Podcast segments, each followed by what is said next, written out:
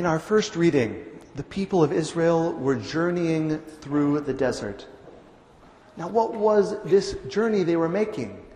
It was the journey from having been rescued from slavery in Egypt to arriving, for the first time, at least for them, in the promised land.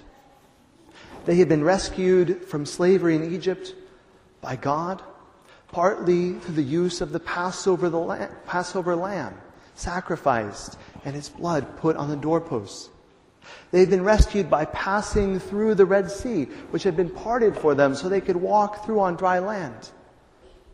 And as they journeyed, as we heard, they were fed with manna.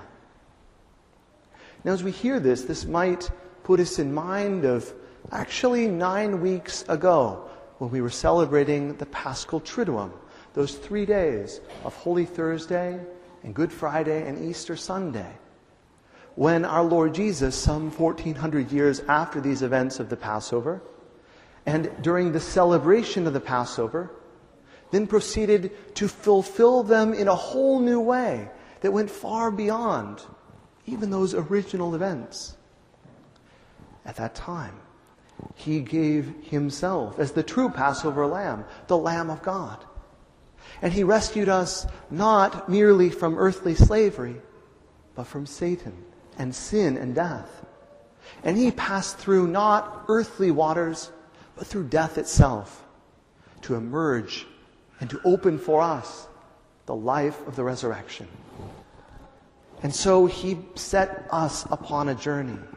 Us who he rescued, whom he baptized, who he cleansed, whom he adopted. He set us on a journey, not to an earthly promised land, but to the heavenly kingdom itself.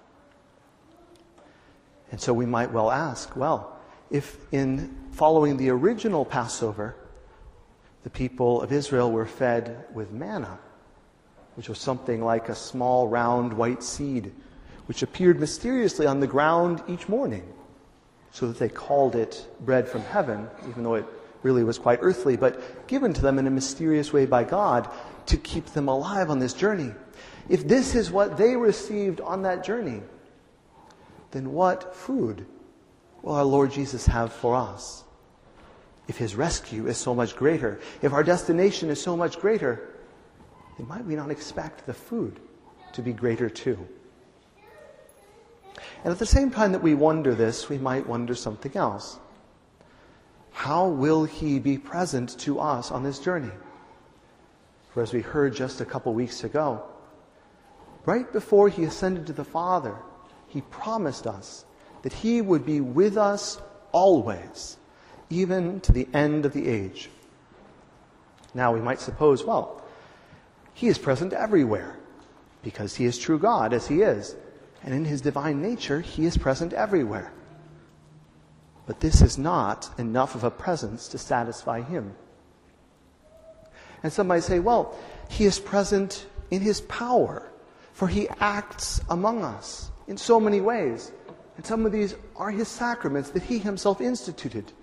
He changes things. He transforms us through his sacraments. He is present by his power. And he is. And yet, this form of presence was also not enough to satisfy him. No, he wanted to be really present in the fullness of who he is, not only in his divinity, but also in his humanity body and blood, soul and divinity. He wanted to be present with us every step of this journey. And he wanted to feed us with himself.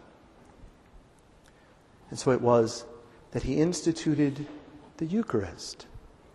And even as he was preparing to give his life as the Lamb of God, even so, he was already preparing how he would make himself present to us on this journey and how he would feed us with himself as the spiritual food that we would need.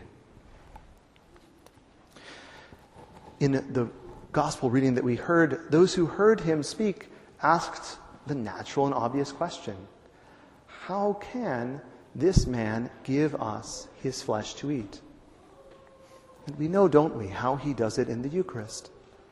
for what he established at that Last Supper was that from then on, we could bring ordinary bread and ordinary wine and bring them up and place them upon this altar or on so many altars around the world. And his priest could speak over the bread and wine the words he himself said at that Last Supper. This is my body. This is the chalice of my blood. And he would work through those words and change that bread and wine into himself. Not its appearance, it continues to appear to be bread and wine. Its shape, its color, it all remains the same. But what it is, underneath that disguise, he turns into his very self because he wants to be with us in the most intimate way possible. Thus it is that we heard St. Paul say, Is this not a participation in the body of Christ? Is this not a participation in the blood of Christ? And indeed it is. What an amazing gift our Lord Jesus has given us. What amazing love he has for us. That on top of everything else he has done, everything else he has given, he wants to stay with us every step of the way. He wants to be our very food. And as we recognize this gift that we celebrate this day, how can we possibly respond to it? Well, at the very least, we can make sure that we receive it. That we do not look upon him stretching out his hands and offering us himself and refuse it, but rather that we receive it, that we receive this gift that he so wants to give us.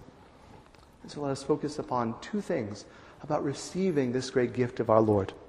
First, we need to receive it worthily.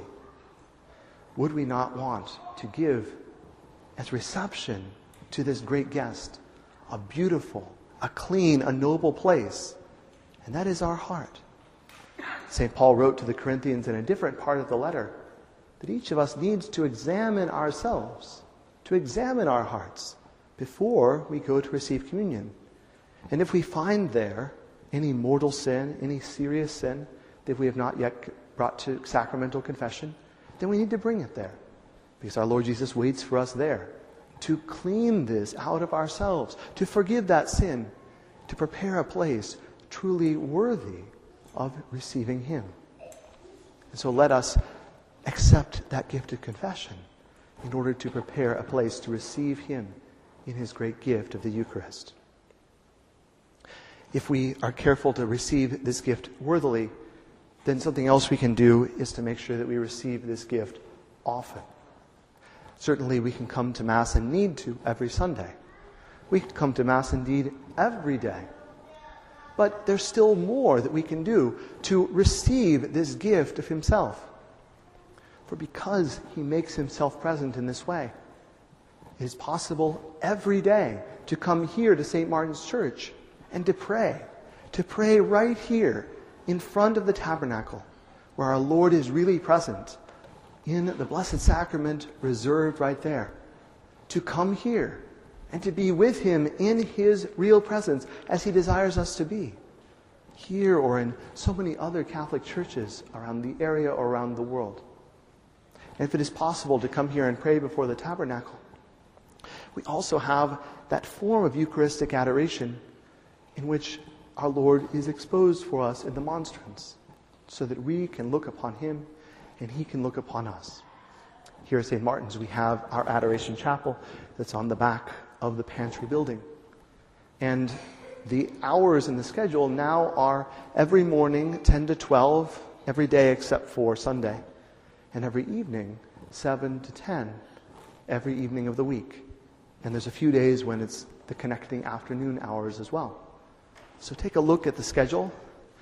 Ask the office or someone who knows for the code to the door. And take advantage frequently, receiving this gift of His real presence that our Lord wants to give to you. This gift our Lord offers is His presence every step of the journey, and Himself, His body and blood, as spiritual food and drink. So let us turn our hearts to our Lord who offers himself in this way. Let us respond to him with the same love with which he loves us.